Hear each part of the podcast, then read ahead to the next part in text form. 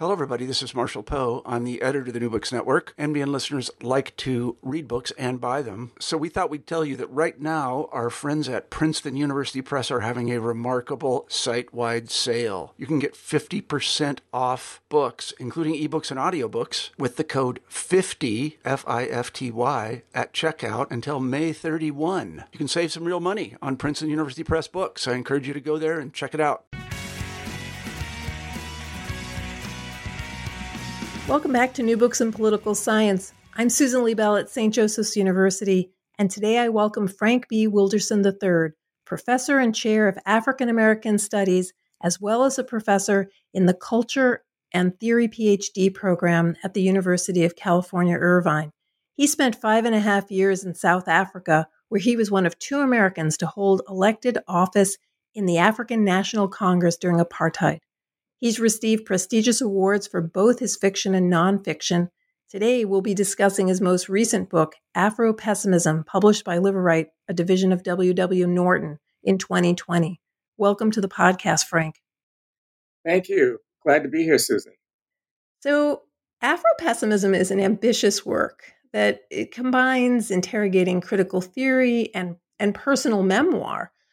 You describe your earlier assumption that anti-Black racism was analogous to the plight of the Palestinians or Native Americans or the working class.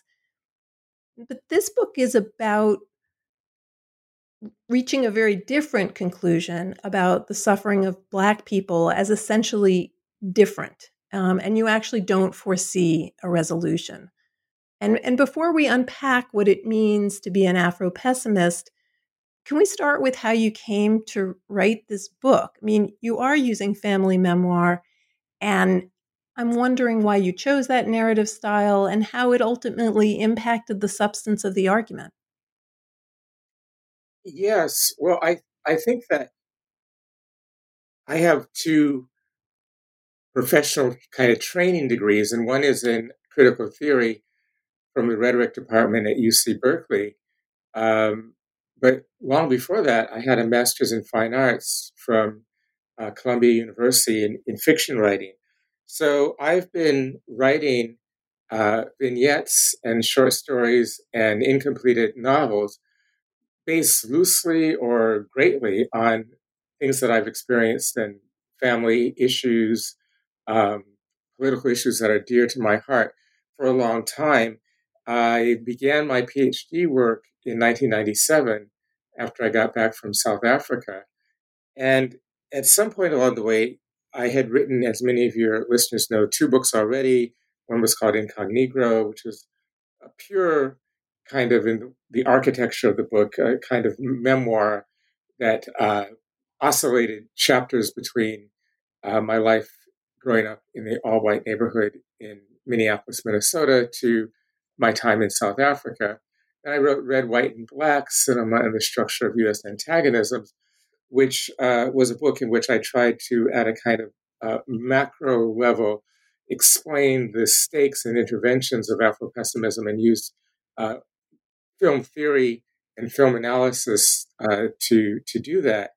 What happened with this book is in 2017, the New Press and Verso Press called me separately and asked for something. It was we were talking it through, whatever they wanted.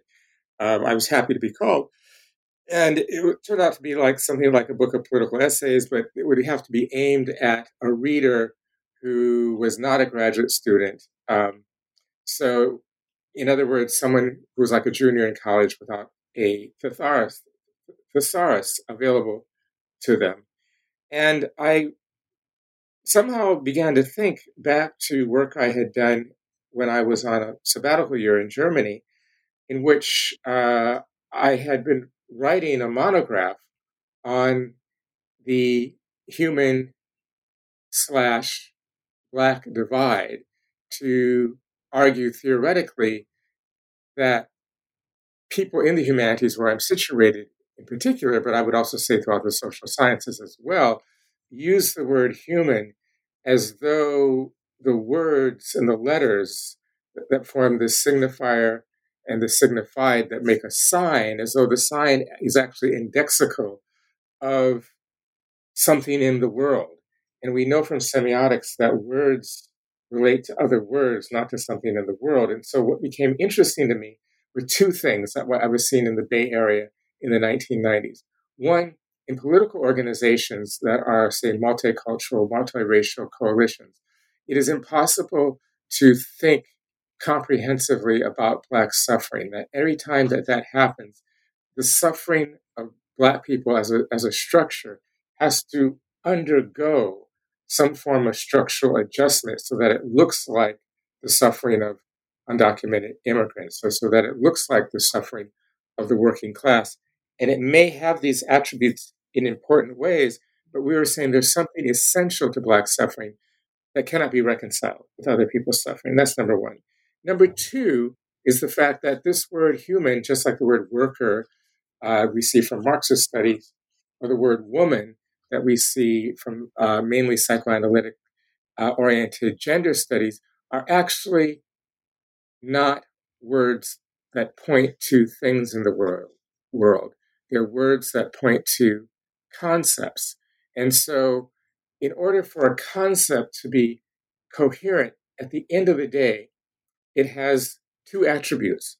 One are what we would call its kind of collateral positive attributes. So if you take the word cat, C-A-T, it has attributes that are similar to a lynx and to a mountain lion and similar to a tiger.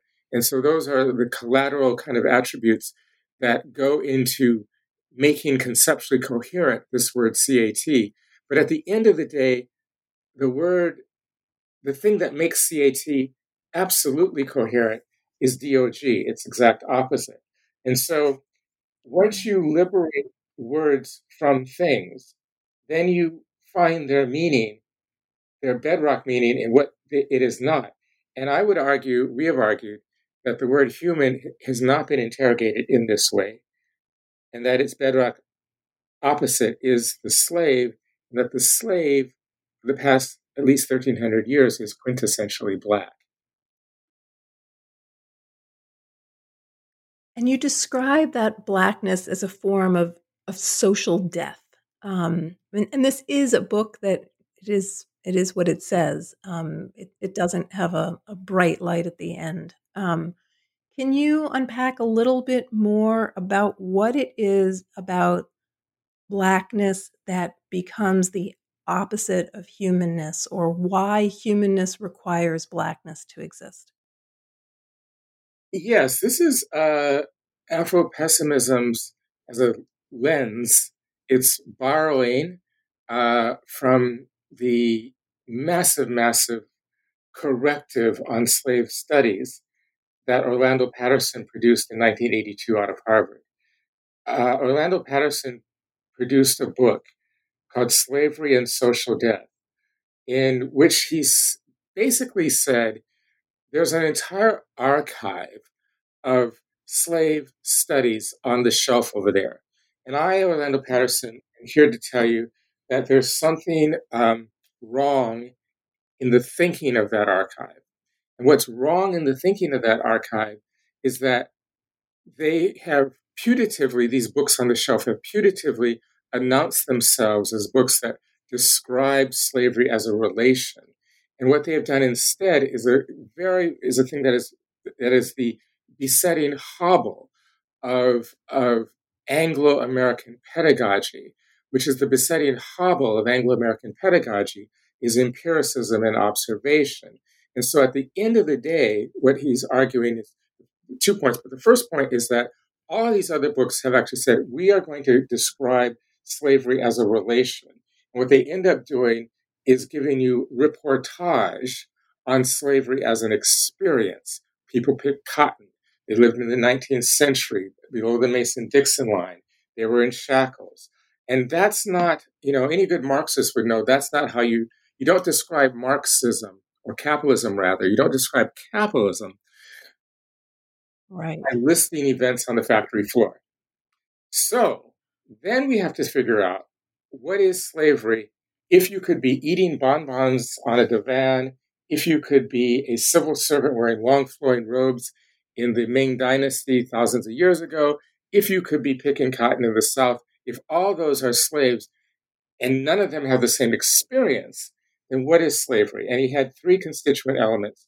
One was gratuitous violence, which I find to be the most important, which is to say that the slave's flesh and being is vulnerable in an open way. In other words, the slave is available to any non-slave entity or formation for any purpose. It could be love, sex, it could be beating and mutilation. That's number one, gratuitous violence. There does not have to be a transgression for the slave to receive violent love in the form of sex without consent, or violent phobia in the sense of beatings. You don't need to break rules. That's number one, gratuitous violence. The second one is natal alienation, which is to say that the slave thinks in his, her, or their mind that they have a grandmother, a grandfather, parents, and offspring. But in point of fact, that sense of institutional integrity of the family that the slave has in their mind does not exist in the minds of anyone else. You're not a relational being. And number three is general dishonor, which is also another very important one, which is to say that you are dishonored in your being, not in your actions. And so what Patterson was arguing was that these are the three elements, Louis Quincan out of Berkeley might call them homologies, of slavery that exists regardless of the slave experience. So now I, Patterson, have written a definition. But the second point that he makes is that these three elements of non-being, these three elements of social death have to exist in the world. They have to exist in the embodiment of some people in order for communities to exist as communities. In other words, there has to be a formation somewhere for who has no access to natality, who is dishonored without transgression, and for whom violence is a matter of the whims of others, not your performance.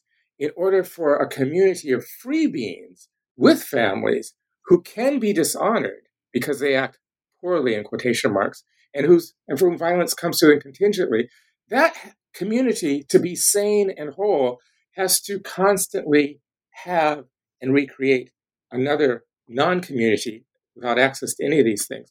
And what Patterson says, and this is where we start to diverge, I'll end it here, is that you just can't have a world without that netherworld of social death that I just spoke about. And what we have argued is that this word black does not exist prior to the globe considering Africa as the place of slaves. Very interesting point, because it's a big sticking point in the humanities and in general, and controversial point in Black studies in particular, because what we're saying is show us Blackness prior to slaveness, without being romantic, and I don't think that can be done. So, in other words, Blackness then is the quintessential slaveness because there was no prior non-slave moment. That's a big difference than all the other slaves Patterson talks about, number one. And number two, there's a global entity called the human, just like there's a global entity called the worker or the woman. And that global entity called the human can only know itself through its socially dead other. This is the balm, BALM, of psychic integrity and stability that Blackness provides the world. And so is there no understanding of human prior to that discovery? So philosophy that predates history, that predates that time, is somehow qualitatively different? Well, I would use, I'm not a historian, so I'm now, walking on a Minnesota lake in April, hoping it's still frozen. But I will say this. When I say human, I mean it loosely. And by that, I mean that whenever people meet, they give each other a kind of existential, what Frantz Fanon calls ontological resistance in the eyes of the other. I'll repeat that. Ontological resistance in the eyes of the other. Sartre might say, I meet a person on the street, that person, whether we're going to love each other or kill each other, in the exchange, that person gives me something, which is the 3 points, which I can remember them, a perspective. The person gives me the capacity, in their mind, the capacity to have a perspective, the capacity to see myself being seen by someone with perspective, and the capacity to give someone else the capacity for perspective. What do I mean by perspective? I mean, I say to you, I don't say because that's a word of volition, but my unconscious grants the encounter, grants you capacities, the capacity to transform endless duration into time, meaning events, the capacity to transform limitless space into place, like place names. So even if I am going to massacre you and try to wipe you out, in that process, I have given you these kinds of qualities of beingness, which allow you to, which bring about ontological resistance between you and me. In other words, if I am the white settler and I'm going to kill you from 18 million down to, by the 1900s, it was 170,000 Native people. In the process, I'm going to call you a people. I'm going to, part of the conquest, part of the ontological resistance is in the negotiations and the genocide through which I change what you call Ohlone land into California. There's war and death and pestilence and genocide, but there's also a relay of reciprocity going on. And what I would argue is that it is precisely that relay of reciprocity. And I'm not the first to argue this. Saidiya Hartman in Scenes of Subjection, David Marriott in All Black Men, that relay of reciprocity, that Black people cannot infuse the unconscious of the other with ontological resistance. That would be, it would take me 10 weeks to prove that in a seminar. We have to get into psychoanalysis, but that's the bedrock claim, that the preconscious mind says something when it sees a Black person. Oh, that's a person I don't see. I judge people by the content of their character, not the color of their skin. That's the preconscious mind. The unconscious mind sees the socially dead being, and it is that sight which produces the bedrock foundation for existing. So, if you were on the Minnesota thin ice, I'm on even thinner ice here. I actually find that part of the argument really clear. And my one remaining question is whether or not prior to Africa being a source of enslaved people, whether we have this concept of humanness. So for example, and again, I don't do ancient Greek thought and I don't do biblical scholarship, but I think some of those scholars believe that there is some concept of humanness that is threaded through those traditions. And I'm wondering if how you place that in your wider sort of meta theory of how we should understand anti-Black racism as different. I'm not sure that I have a really good answer for that, in part because I'm not a historian either. Since we don't have oodles and oodles of time to work this through, I'll tell you the kind of default way in which I would approach it, I would approach it personally, if I were to go that far back, by not being quite as wedded to the word human as I may appear to be now and in the work, because that's the semantics of that can get us thrown off. Sure. What I want to say is that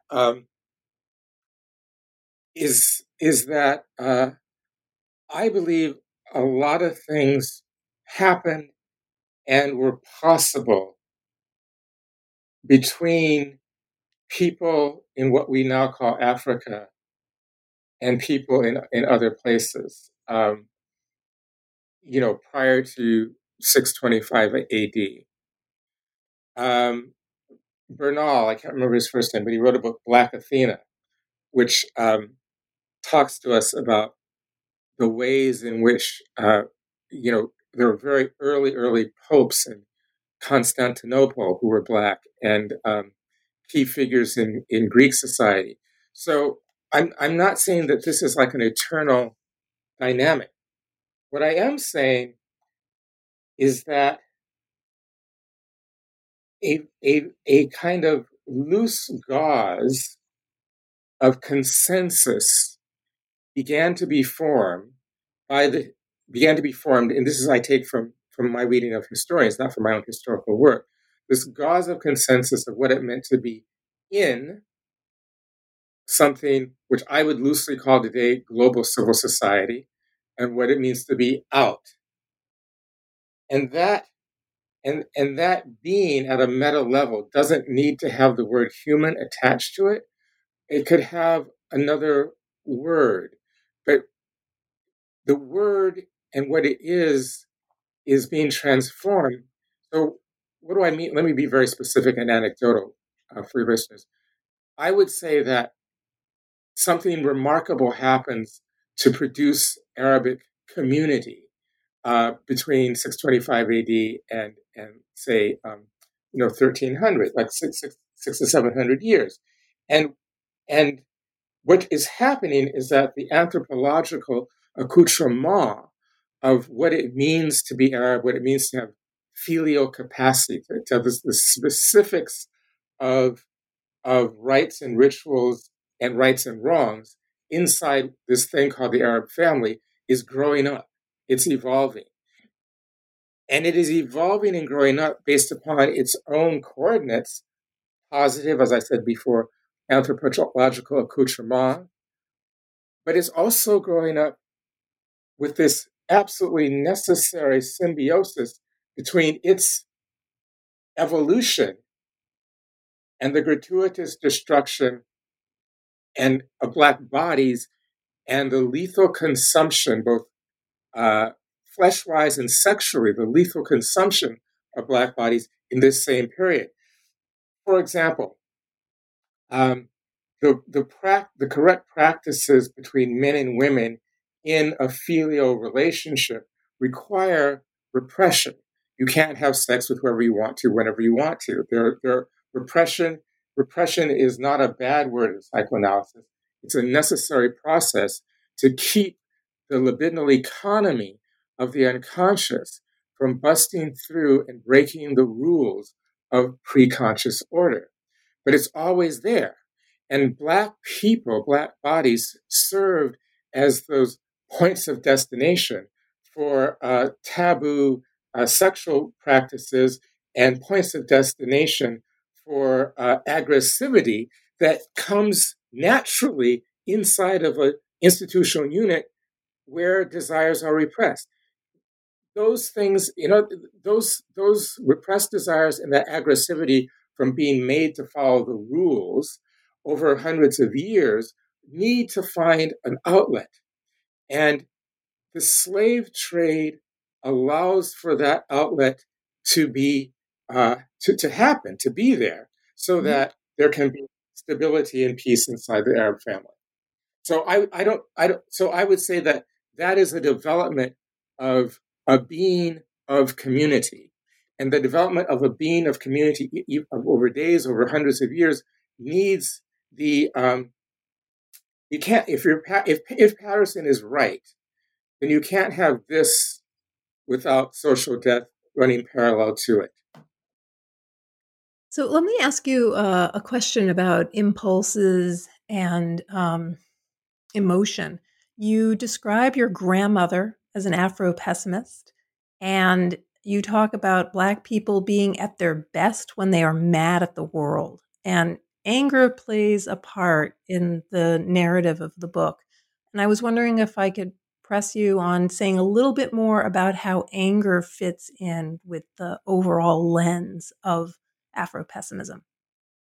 Yes, but on one condition, that you be a character witness at my sedition trial. Of course. You're a joke.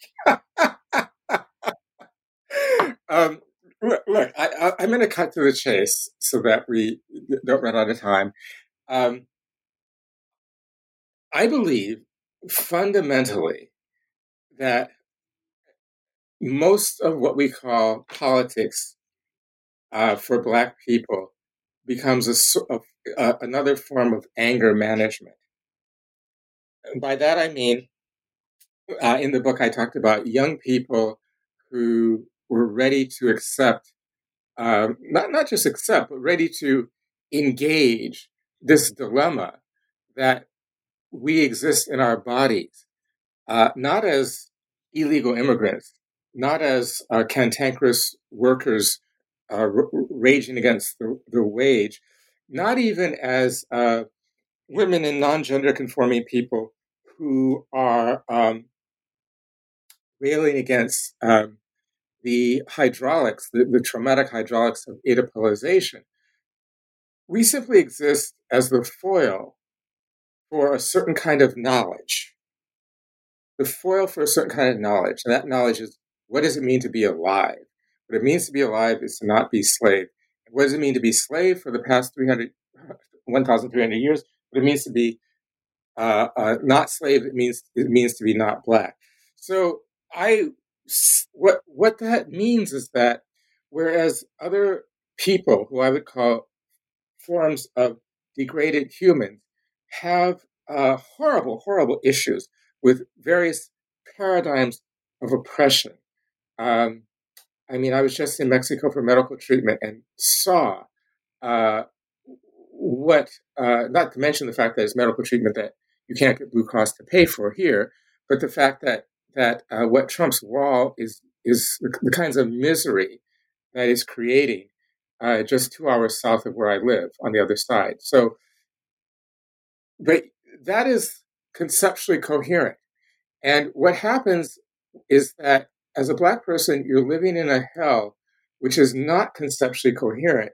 And so oftentimes in political struggles, Black leaders themselves are as afraid of the energy and the affect of Black youth. And in the chapter, Juice from a Neck Bone, I included Black older people, a kind of energy and affect that comes from realizing that aspects of the world are not against us.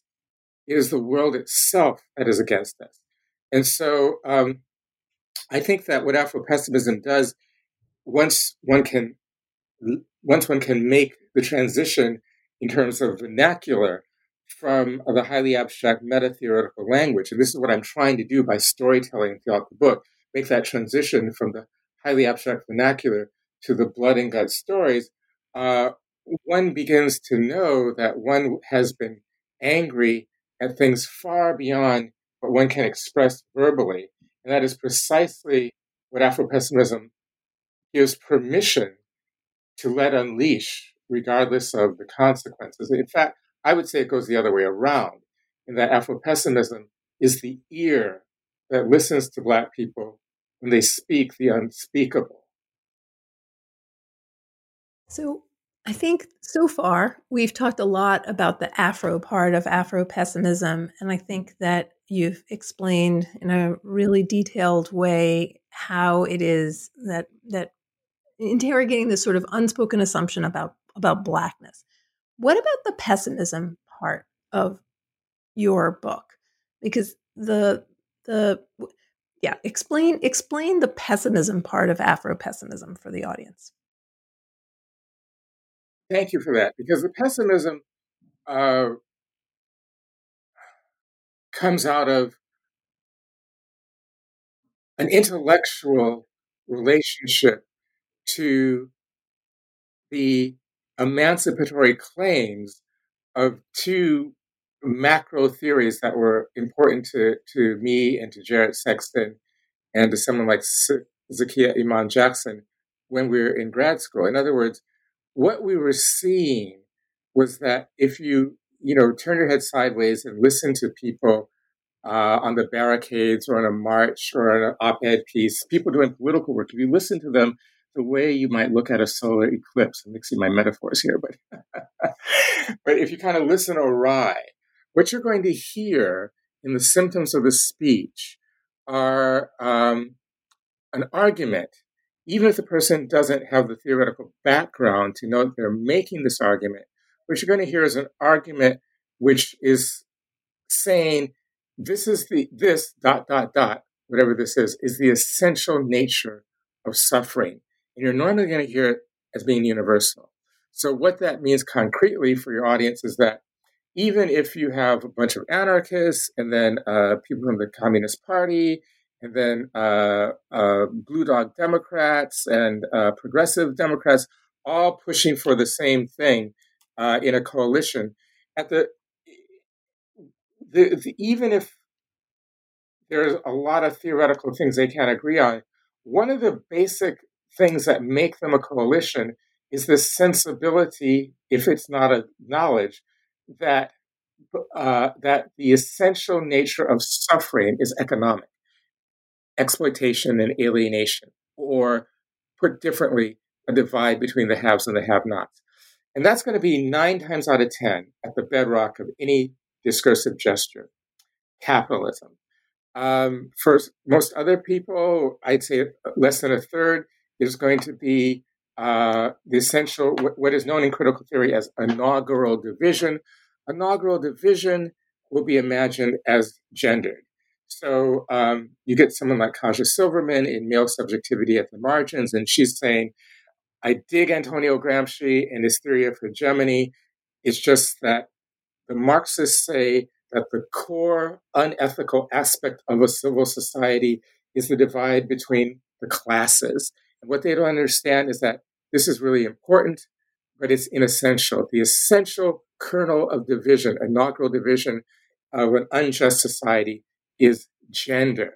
And so there's going to be an argument there as to which forms the grain of sand, right?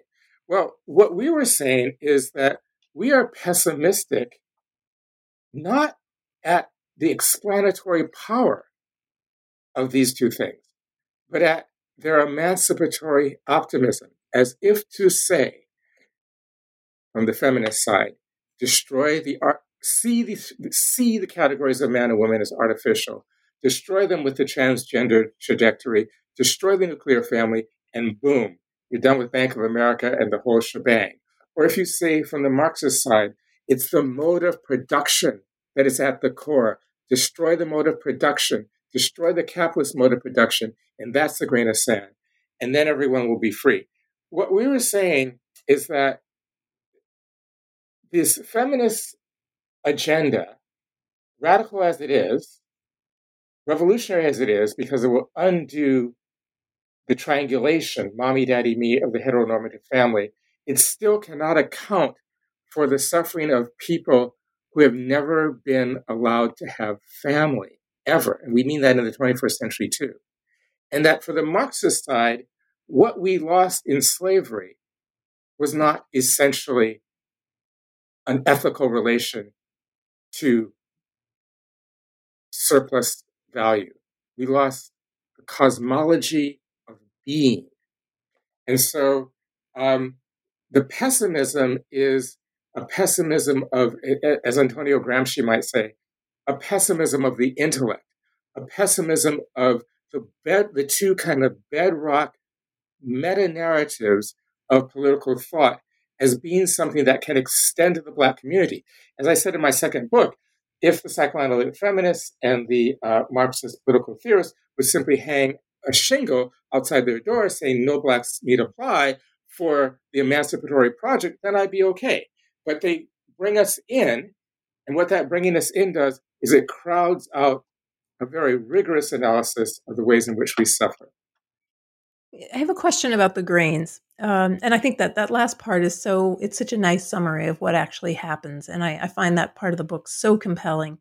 So do we have to choose what is the basic grain of sand? And where do you stand on intersectionality? Can it be that gender and race and class are inextricably connected and we can't choose the elemental suffering that we have to see them together, or do you not buy that? Well, I don't agree with the level that the question aspires to. I'm not being insulting, but I don't know how else to put it. Let me put it two ways. Historically, intersectionality comes on the scene as a set of conversations and discourses between Black feminists trying to understand the particularities of their differences and gendered identities inside of Blackness. I think that with everything that Black people do, it gets hijacked to become a problematic for all people. And sometimes I'm seeing graduate students who kind of don't even have the historical crumbs, like back to the house where this comes from. So that would be my first thing by saying intersectionality needs to be rigorously investigated, both synchronically as to what work is it doing as a theory, and also diachronically as to say, well, where did this really come from? So that'd be one thing. The second thing is I have never poo-pooed the importance of intersectionality. I mean, the last 40%, my book, my second book, is so steeped in an interrogation of what I call non-Black feminist thought, from Sheshadri Cooks to Kaja Silverman to Judith Butler, and to the Italian autonomia feminist Leopoldina Fortunati. And but what I do there is I stage their assumptive logics as being irreconcilable with certain strains in Black feminism, meaning coming from Hortense Spiller's and Saidiya Hartman and Joy James in particular, and saying that so that here again we have this category called women in both these two elements, whether it's psychoanalytic feminism or Marxist feminism, and they haven't actually been able to think through people who have the genitalia of the people that they call women, but have never been anything more than cargo in the collective unconscious. They have not accounted for that. They simply assumed that something radically changed, that Black women are no longer cargo. That's number one. So I would say that intersectionality is a really important set of kind of tools of analysis, important and inessential. And I'm always trying to divide this line between important and inessential. I don't believe that Afro-pessimism, we have described it to you, describes the totality of every Black person's life. I mean, there are Black billionaires, and there are Black starving people. There are Black trans people, and there are Black hetero people. But I would say that all those differences are important and inessential. What I'm suggesting is that the three elements of social death are the truth of Black existence, not the totality. Just as I would say that in psychoanalytic feminism, a properly edipalized girl/woman is the truth of Oedipal triangulation, not the totality of how a girl child or a woman lives their lives. And just like I would say that exploitation is the truth of capitalist domination, but definitely not the totality of how someone lives their lives under capitalist domination. So the truth, so what do I mean by truth? What I mean by truth is if you were to undo this one little widget, would the world come apart? And so the desire, the theoretical desire for that project is very different from the theoretical desire of projects of hybridity. Even projects of hybridity that don't announce themselves as being so are really fundamentally asking themselves a question, how do I, as a non-conforming visual person or non-conforming sexualized person, live in this society? That's not a question you can ask through Afro-Pessimism. The only question you can ask through Afro-Pessimism is, what is at the core that holds it together that if you undid it, you'd have the end of the world? Very different desires motivating a different strain of questions. Well, we won't settle whether pulling the thread of gender or race are, we won't settle all the big questions. But let me ask you another one, which has to do with, I'm tempted, but I'm not going to, it has to do with the book itself. So the conversation we've had has been at a high theory level, and that's not how the book reads. And as I finished the book and as I looked at the schedule of events that you were arranging so that we could do the podcast or I could fit in with, I concluded that what you are in a sense right now is a translator, and you are translating this high level of theory to a very general audience. The kind of groups that you were meeting with at libraries, et cetera, were not the kind of conversation that we're having right now. And I'm wondering whether you buy that. Are you a translator? Is that what you're trying to do? And what has been the reaction when you are at the Philadelphia Free Public Library and when you meet with all of the audiences that you are at all of the places I was going to say that you're visiting, but you're virtually visiting? Yeah. Well, I think that's an apt description. It sounds better than what I used to say, used car salesman. Yes. I have a desire in my own life, which is to publish more books on that are stories. I didn't choose Afro-pessimism, and if I wasn't Black and there wasn't anti-Black racism, and it wasn't in South Africa, and it wasn't caught in all these places, I would probably be doing a degree in oceanography and writing poetry and short stories about nothing. I can't even think about what. So I don't know, so, Frank. Yes, I think that if you're right, you that's not true. You would have been doing oceanography, but your poetry would have nevertheless been saturated with what you could not help but recognize walking through Minneapolis or Minnesota, where you were from in Minnesota, in the body that you inhabited. I think that's what you are arguing in the book. Yeah, you're right. I'm being a bit facetious, and I guess what I was trying to say in a kind of humorous way is that the moment I sit down to go back to that kid in his 20s and later in his 30s, early 30s, to just write fiction, someone calls me to do something else, Right. I'm very happy with this book, though. I'm very happy, and I'm happy because it ended up with Liveright Norton and Bob Weil, who runs the entire imprint of Liveright, has worked with some really high-flying literary prose stylists, as well as some of the most major Black political thinkers of the past 20 years, from Robin Kelly to Henry Louis Gates to Appiah, and...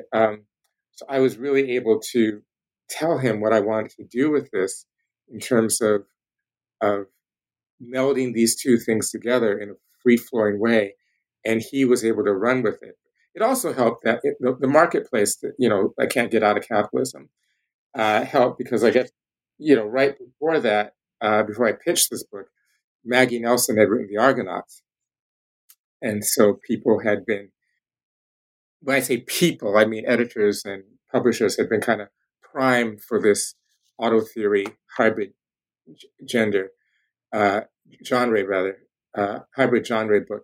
But I think you're right with that translation moniker, because what took me by surprise, and I think it took Jared Sexton by surprise, and David Marriott, and Saidiya Hartman, was, you know, we were students. I was an older 40-something student. Jared was in his 20s.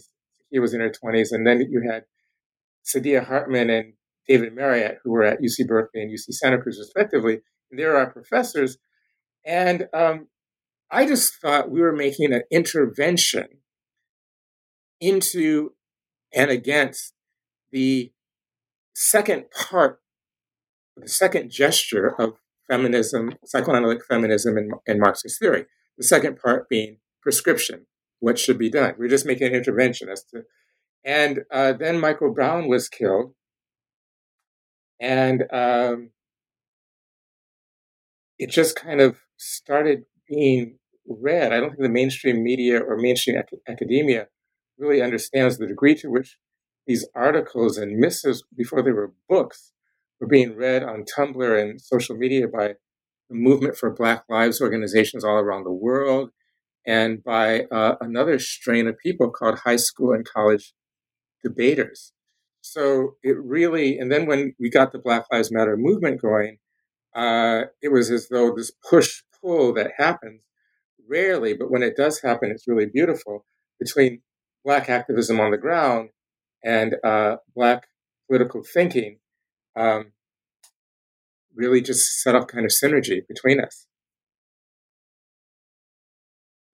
Okay, so you brought up Black Lives Matter, and I want to make sure that readers understand just how pessimistic your pessimism is.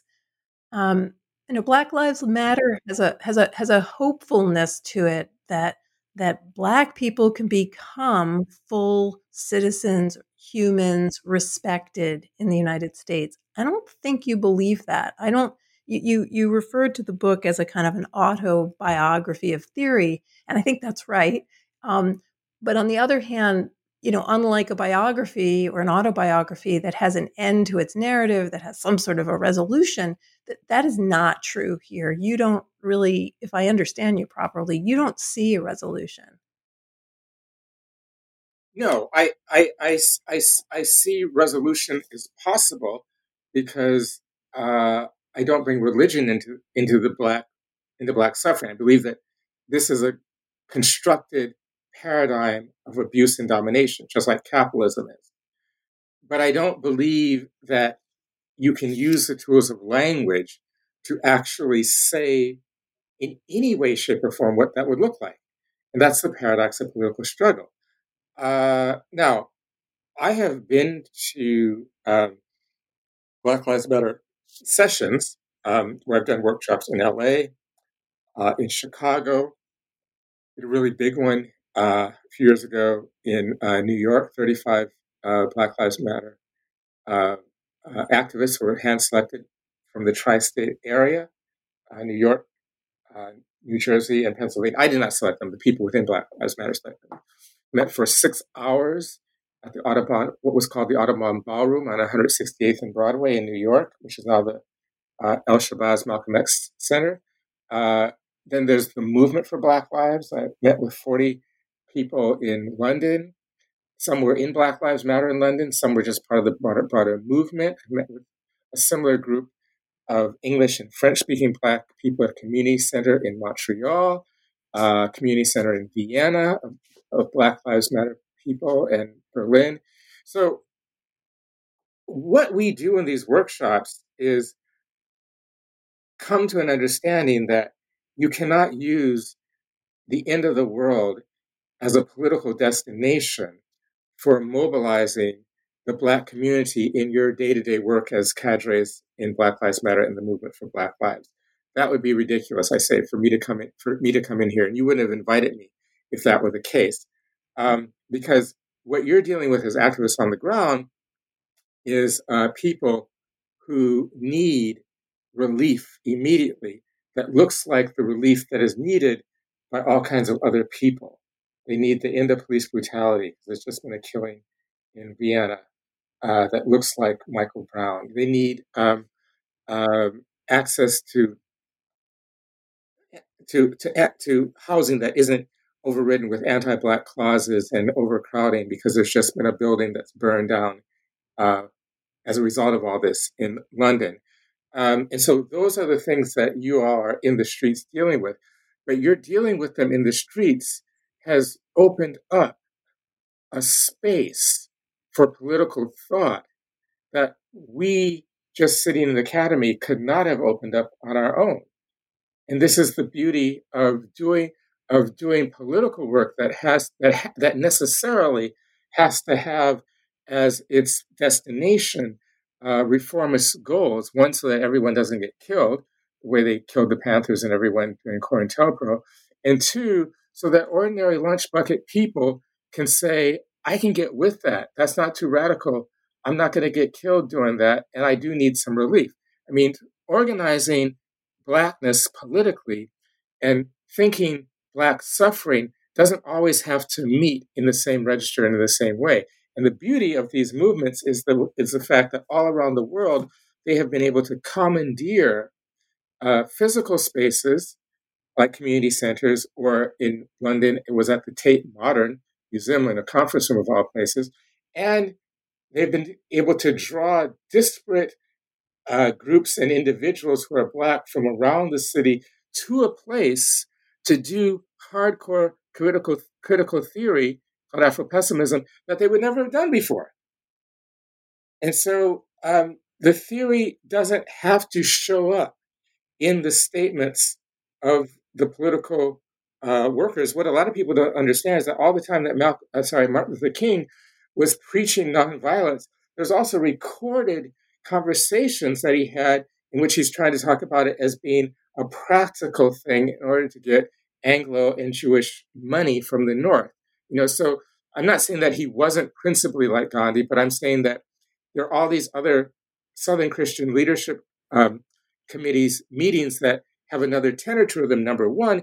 And number two, well, he publicly denounced the Deacons for Defense, which were the early Black Panther formation in the 50s and 60s. Yeah, I've written on them. Okay, so you know. I mean, he used them as bodyguards at the same time. Black intramural life is very complicated. And so it is not a contradiction to see that Afro-pessimism lives in the psychic reality of Black Lives Matter people as they're motivating for greater inclusion in the project. Now, that's fabulous. I'm so sorry we can't talk forever, but I do want to know what you're working on next, or what you're working on now. What's your next project? Is it fiction? Is it nonfiction? Is it both? Do you have 6 things going on? Pick 1, 2. Well, I do have 6 things going on, but I decided since it's COVID-19, I'm going to do one thing. It took me from March 12th to now, just this morning, to kind of figure that out. And I'm going to say this gingerly. I'm working on the novel that was interrupted when I was called to write this book. And I'm very happy it was interrupted, because I think I did some things at the level of storytelling, which I'm very happy about. So hopefully this novel will take up everything for the next 18 to 24 months. And but I'm also getting called a lot to do a lot of talking on critical theory. So it's a little, and I often have to switch the registers in my brain to do one or the other, which I have techniques for doing. But I'm happy about it all. This is getting traction, so it's good. And in 10 years, there will probably be 20 books from graduate students who are Afro-pessimists that will take this field of inquiry beyond where I could have possibly imagined it. Well, there might be more books on Afro-pessimism as a subject, but I will say that this is a unique marrying of different techniques that most academics don't have. And I want to recommend the book to listeners in that this, I don't want to say it reads like a novel. It doesn't. It reads like the best moments of a Toni Morrison mixed with the best moments of political theory. And it really achieves a lot in that mix, but it's not an easy mix to pull off. And I want to thank you for sharing the book and writing the book and coming here to discuss it with us today. Thank you, Susan. I've enjoyed it. Thank you very much. So for our listeners, the book is Afro-Pessimism by Frank Wilderson, and it's from W.W. Norton. It's available on Norton's website, on your usual Amazon and Barnes & Noble. We're also encouraging people not to forget their shuttered brick-and-mortar bookstores. Frank, do you have one near you that you would like to shout out that when it reopens, people should buy their books?